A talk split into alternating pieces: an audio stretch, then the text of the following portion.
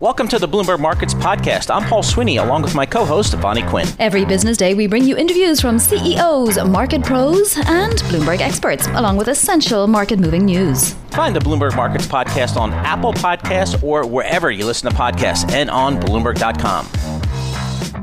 Well, markets continue to sell off in even more uh, quantity, if you like. Now the S and P five hundred is down two percent and oil is down more than three percent, thirty-eight sixty-four for a barrel of W T I, the perfect time to have on John Kilduff of Again Capital. John, why is oil selling off so much today? One two punch here today, Vonnie. Mm. Uh, we have uh, a sudden increase, if not full restoration, looming for Libyan's Libya's oil production. They're going to be going up to as high as a million barrels a day, probably by the beginning of next month, if not sooner. They're already at um, around six hundred. And this, all this news about the coronavirus outbreaks, um, particularly in Europe, where there were rumors in the market overnight of, uh, of France, Italy, and Spain going back to full lockdown, uh, just really crushed the sentiment uh, in the oil market, because with, with that kind of news, with those kind of developments, you know, we're just not going to see the kind of rebound in passenger travel in cars and planes uh, anytime soon. John, I know um, in chatting with you in the past, it's, it's all about supply and demand here. Everybody's got their supply models. Everyone has their demand models here. Do you have a sense of kind of what's really driving the narrative here? Is it more the con- a constrained outlook on demand that's keeping uh, oil where it is right here? Or do you think there's an equally important supply discussion? Well, you know, we've, we've been stalemated, obviously, around the forty dollars a barrel mark for a good six months. So, I mean, the, the, the arguments on both sides have been kind of fierce. And like I said, you know, you know, pushed to a stalemate.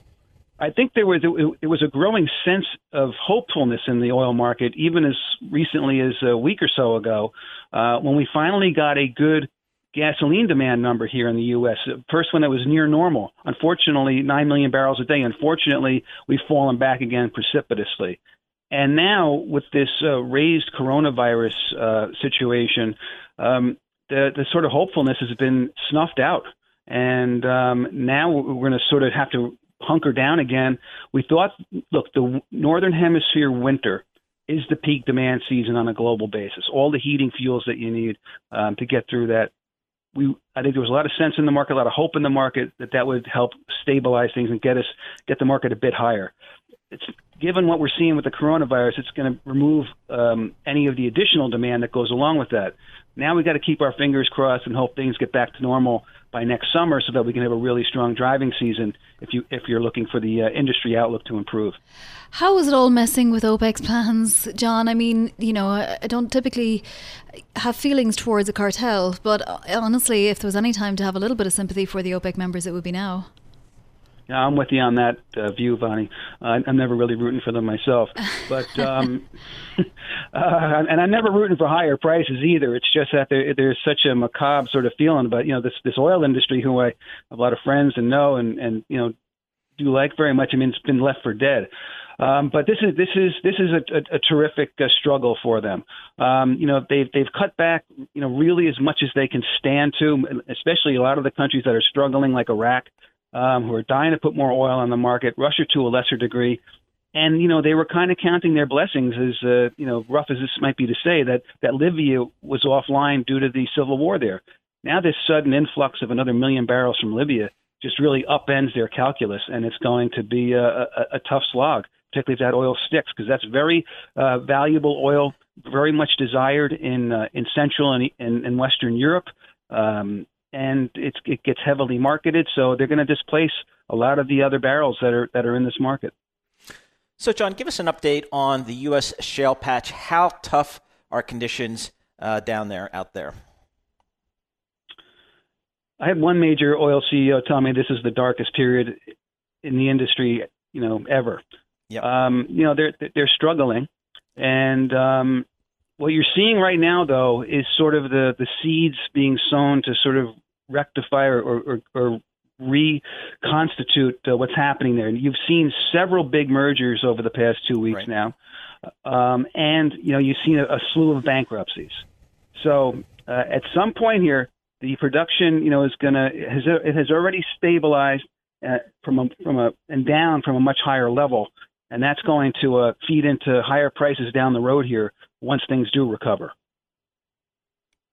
John, if you were trying to trade this whole era in some way, is there a commodity that you'd buy or that you'd short? If in the complex, if you want to talk about energy, yeah. the, the brightest star on the board right now is natural gas. Yeah. Uh, there's a lot going for it there. L N G exports, for example, have really ramped up again to pre-pandemic levels. That's helping, as has exports to Mexico. And um, again, here, too, we've seen a decline in production, and there's going to be more and more constrained supply, particularly, if I think, if we get a Biden administration, a lot of the associated gas that gets flared or what have you uh, is going to be curtailed. So th- that's the brightest uh, commodity on the board right now. Uh, beyond that, I think you have to sort of take a look at um, diesel fuel or the heating oil contract here, uh, because one thing that has helped held up demand-wise is the over-the-road truck traffic. The jet fuel, no, but the over-the-road truck traffic, uh, you know, is is probably the closest to normal we have of the several major categories, that being gasoline, jet fuel, and diesel fuel. John, you mentioned uh, potential uh, Biden uh, presidency. What are the folks that you talk to, what, how do they think that would play out if that were to occur? What would that mean for the industry?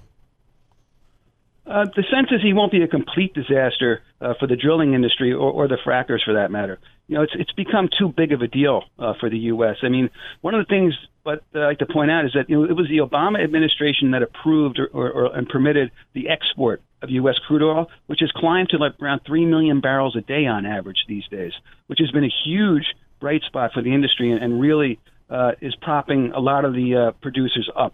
Uh, it's been really helpful, and China has stepped up. We are now China's number four supplier uh, of, of foreign crude oil. So that's been a big development. The problem is going to be um, for what I just talked about in terms of natural gas, uh, the flaring, um, and, the, and the methane associated with fracking some of those wells.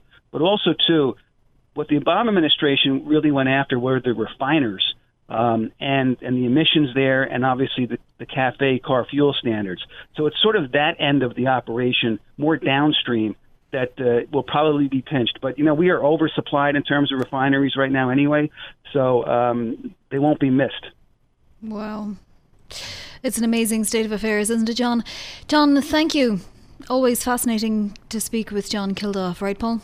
Yeah, it's, it's interesting. Really tough times for those uh, American shale producers. It is a great pleasure now to welcome back to the programme the C F O of Impossible Foods. David Lee joins us after another quarter of considerable effort and work. So, David, talk to us about why you guys are doubling the size of your R and D team over the next twelve months. Well, simply put, our investment in research and development is our highest returning investment. It's the source of the innovation behind the Impossible Burger. You saw us launch one point oh and then two point oh Impossible Sausage, and now you're seeing us roll out in retail in Asia. Uh, really, innovation and technology is Impossible Foods' source for growth, and that's why we're doubling down on it. So, David, talk to us about how your business has been faring over this last seven, eight months during the, the pandemic, how it's uh, you know, how you guys have had to adapt. Well, we certainly, like everyone else, has been watching headlines roll out seemingly every day about this global pandemic, and we certainly don't have a crystal ball. Um, but one thing that's clear is we're following where the meat eater is going to buy meat. You know, ninety percent of our consumers are hardcore meat eaters. The vast majority of our sales are being sourced by people who want meat. And as a result, we've had to adjust to where they're going, which is increasingly you know, shipped direct to their home, which is why we launched our direct-to-consumer business, uh, as well as, frankly, in the grocery store. You know, our grocery business is now up one hundred x since the beginning of the year. We're at fifteen thousand grocery locations across the United States and Asia, and, and we're still growing that business. Um, so we've really tried to meet the meat eater where, they, where they're buying. Cool. Well, talk to us about um, the fact that you're not looking for meat eaters and you're also competing with many companies that are trying to do the same thing now, including plant-based companies. Well, you know, what's interesting about Impossible Foods is that our core customer is the meat eater. Our mission is only achieved if meat eaters like me and many others choose an Impossible Burger made entirely from plants versus the thing from an animal. Um, so as a result, our competition is kind of defined by our customer set. Our customers are meat eaters, and so our primary competition is meat from an animal, which is a one point seven plus trillion dollar global business. There's plenty of room for great brands who are offering better products to compete. So, so we don't really worry about a lot of those other plant-based companies because it's a rising tide as long as the source of sales, for example, for us, is from the meat eater.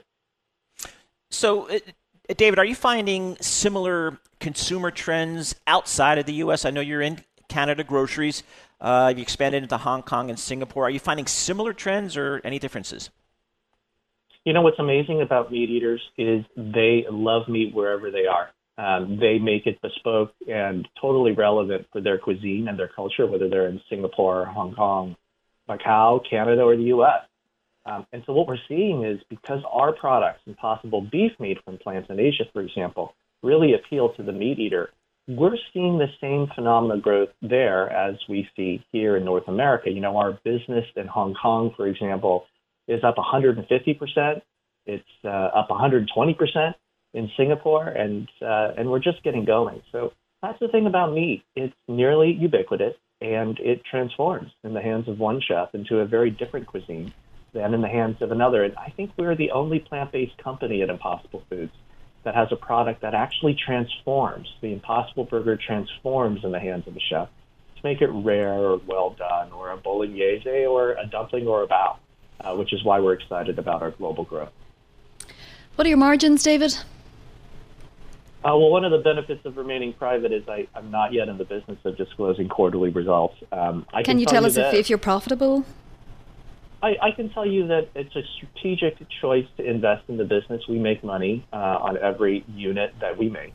Uh, and it's because we use a fraction of the resources of the incumbent industry. We just need scale to be at or below the cost of commodity ground beef. And And people are willing to pay a bit more for our product because it has no cholesterol, less calories, you know, less fat, but all the protein and the impact you want on the world. Um, so for now, I can just tell you that uh, we were designed to be cost competitive in addition to tasting great, uh, and we'll have to wait on specific figures uh, until later. When do you expect to go public? Well, we have not made any announcement to be public through a SPAC, D SPAC, which seems to be very fashionable these days, or right. through a direct listing or I P O. Um, but, you know, we've raised one point five billion dollars of equity, and our investors, including C O two and COSLA and uh, Horizons, it, these investors are sophisticated. They expect us to be operating as if we're public anyway. Um, so it's a strategic choice. It's one that we're not choosing to make today, uh, but it remains an option for the company. So curious as to why you brought up the word SPAC. Did somebody approach you? Oh, no, no. I, I read the headlines that you guys help write, and it, it's very clear we are all living in a SPAC bull market. Uh, and uh, as a result, as a as any as any financial professional would, I'm keeping abreast of these changing times. It, it's remarkable uh, how many announcements seem to be coming up every day about a new SPAC raised or a new SPAC, D SPAC consummated. Hey, David, thanks so much for joining us. Uh, we appreciate it. Always love to get an update on your fast-growing business. David Lee, C F O of Impossible Foods. It's interesting, Vonnie, the growth that they're seeing as they uh, target meat lovers. Um, I thought they would target, you know, folks that don't care for meat, but let's go to that big, big market. I would like to see the research on that, Paul, to be quite honest. I would like yeah. to see where they're, where they're targeting meat lovers and why and who told them to and, and what's the evidence that that's a better frame of reference than, than plant-based lovers. Yeah, exactly. So, uh, but interesting growth story there. It'll be an interesting I P O when it does come. Well, a rough start to the week for financial markets here. Again, no visible movement on fiscal stimulus, and the numbers on the pandemic around the world going in the wrong direction. Investors trying to discount those new bit, those new items in the market. Let's get a sense of what's going on across markets. We can do that with Sarah Ponczek, Bloomberg cross-asset reporter. Sarah, thanks so much for joining us here. Kind of what's the feel this morning here um, as we start the week's trading? It seems obviously a risk-off feel. What do you, what do you see in across markets? Right. Glad to be here. Certainly a risk-off feel, though. You look across the major averages. We have the S and P five hundred down nine tenths of a percent, the Dow down more than one percent. The NASDAQ, though, is your outperformer, flat on the morning. And as you mentioned, Investors are concerned with the resurgence of the virus. U S reported a record new cases for a second day, adding more than eighty-five thousand. We continue to see the resurgence in Europe with record cases in France and Italy. With that, we see the stay-at-home trade re-emerging, and that really asserting itself in the NASDAQ outperformance today. I'll highlight a few stocks. If I look at the best performers in the NASDAQ as we speak, Zoom up three point nine percent, A M D higher, Amazon, DocuSign, Take-Two Interactive. These are some of your names that really have come to be known as your stay-at-home plays that stand to benefit in a quarantine, lockdown, restricted economy. At the same time, you look at your worst performers today in the S and P five hundred. Many of your cruise lines, for example, Carnival, Norwegian, Royal Caribbean, all down more than seven percent at the moment. So this trade is clearly filtering through the market as COVID nineteen just remains the number one story. What really strikes me is oil back well below forty dollars a barrel. So we have C L one, which is, you know, W T I here in New York, at thirty-eight seventy a barrel. Right, so W T I crude oil has really been lodged around that forty dollars a barrel mark. And when you think about oil prices this year, obviously the demand side of the equation is so significant, and especially when we think about, I mean, I just mentioned cruise lines, but airlines too. If they are not resuming activity, the effect that that has on oil demand. At the same time, there have been some supply concerns too, but certainly a day like today, when COVID nineteen is really affecting markets, when investors are once again considering the fact that this is a true risk. It has certainly not gone away. There are possibilities that we may see further economic restrictions ahead. What does that mean for oil demand and taking a hit? We see W T I crude oil right now down two point nine percent and Brent down two point eight percent too. Despite this risk-off feel, Jack Ma's plowing ahead with his biggest I P O ever. Just extraordinary. It is pretty unbelievable. Ant Group is set to raise about thirty-four point five billion dollars through its I P Os, both in Shanghai and in Hong Kong. So it's unbelievable, going to outpace even Saudi Aramco. When you think about the value that this company is going to have, as Bloomberg highlights, once it goes public, it's expected to have a market value of three hundred fifteen billion dollars. So that is about the same valuation as J P Morgan and four times larger than Goldman Sachs. Imagine that. But consider the environment that we have seen. Sure, I'm going to bring it back to the United States, and we are not seeing an I P O in the U S for Ant Group. But if you look at the I P O E T F this year, so it's ticker I P O, it is up seventy-five percent in twenty twenty, a year that has been dominated by COVID nineteen restrictions, a recession. Uh, we have an election. There are many risks and uncertainties. The fact that you have newly public companies just soaring is really a sight to see. And to put that seventy-five percent in perspective for you, that, since the I P O E T F has existed since twenty fourteen, is would be the largest yearly gain. And twenty nineteen, twenty seventeen, those are your two other very strong years. Only gains, and I say only a little bit sarcastically, gains in the thirty percent range. Uh, so this would be more than double that. We're also seeing other places where the virus is resurgent lower. So the DAX in Germany down two point eight percent, the C A C forty down one point one percent in Europe. Not so much London, the F T S E one hundred down just three-tenths of a percent right now. What really, lay, really weighing on German markets right now is S A P. So that German software giant S A P down more than twenty percent at the moment. And this isn't just a Euro, a German story. This really affects the outlook for equities around the globe. And I would argue that this is playing into the weakness that we're seeing today in the U S as well. What happened was they cut their full year revenue estimates, and they also said that a fresh wave of lockdowns would hurt demand through the first half of twenty twenty-one. Now, think about what we are expected to see for the earnings picture for companies in twenty twenty-one. We're supposed to see a pickup. Again, we are supposed to see companies almost resume a sense of normalcy, or at least be able to deal with the virus and get back on track. Well, S A P is saying that's not the case. They think that lockdowns are going to restrain demand and, and their business prospects into next year. And that makes you really think, well, does that mean the E in the P E ratio, does it mean earnings need to come down for twenty twenty-one, just as analysts are have started to really grow more optimistic? It's interesting. We're going to get a lot of tech earnings this week too, Sarah. Oh, yes, we are. It's it's this is the busiest week of earnings season, so we're entering the third week.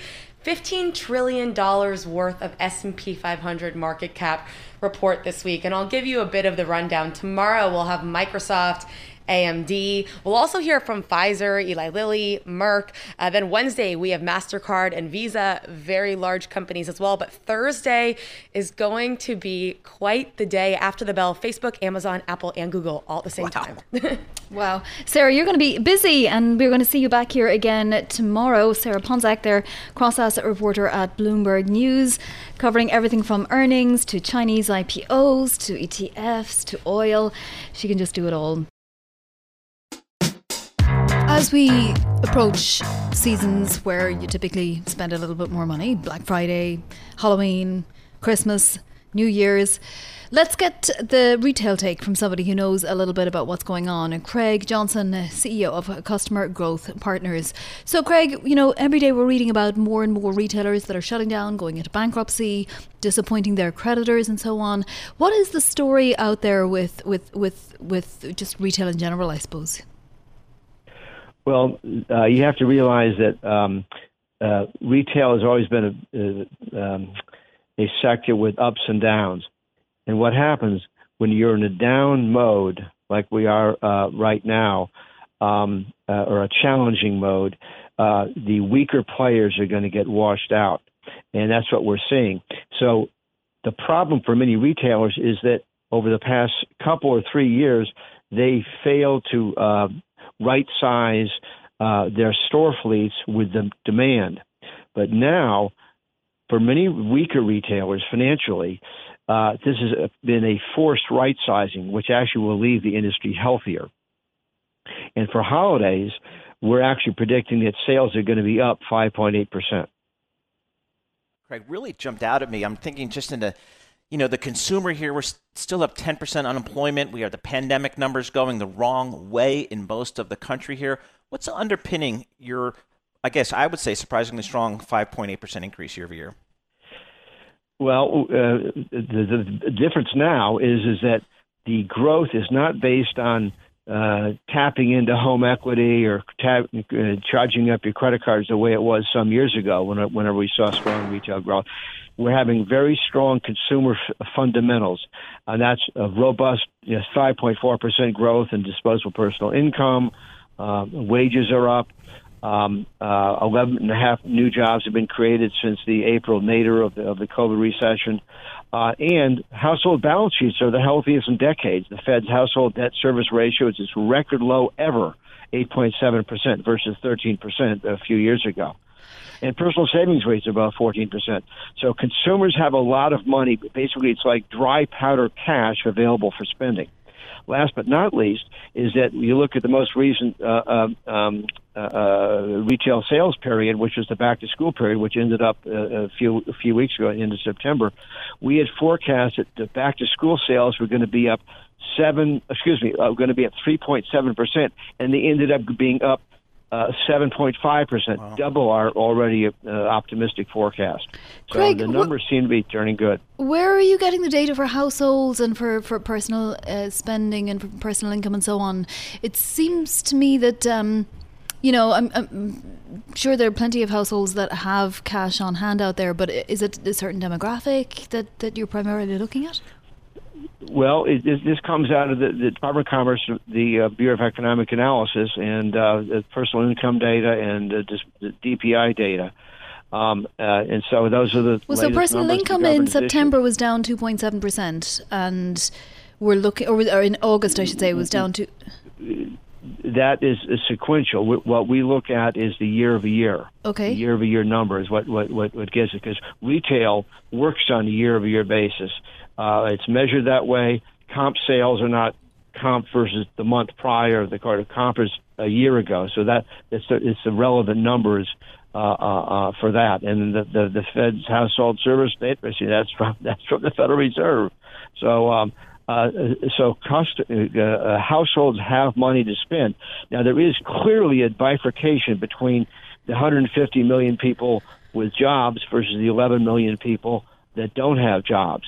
Uh, the folks, folks without jobs are spending only on needs, uh, whereas the people that have jobs are spending on both needs and wants. And, you know, obviously those those, those folks are, are that, that segment, that large sector of the economy, uh, of the consumer economy, what's driving the higher higher forecast. Hey, Craig, how concerned are you, do you think, or how concerned do you think uh, retailers are that it does not appear that we're going to get this uh, additional round of fiscal stimulus? Um, well, our, our our forecast assumed that there would be the skinny package at some point uh, uh, um, before before holiday.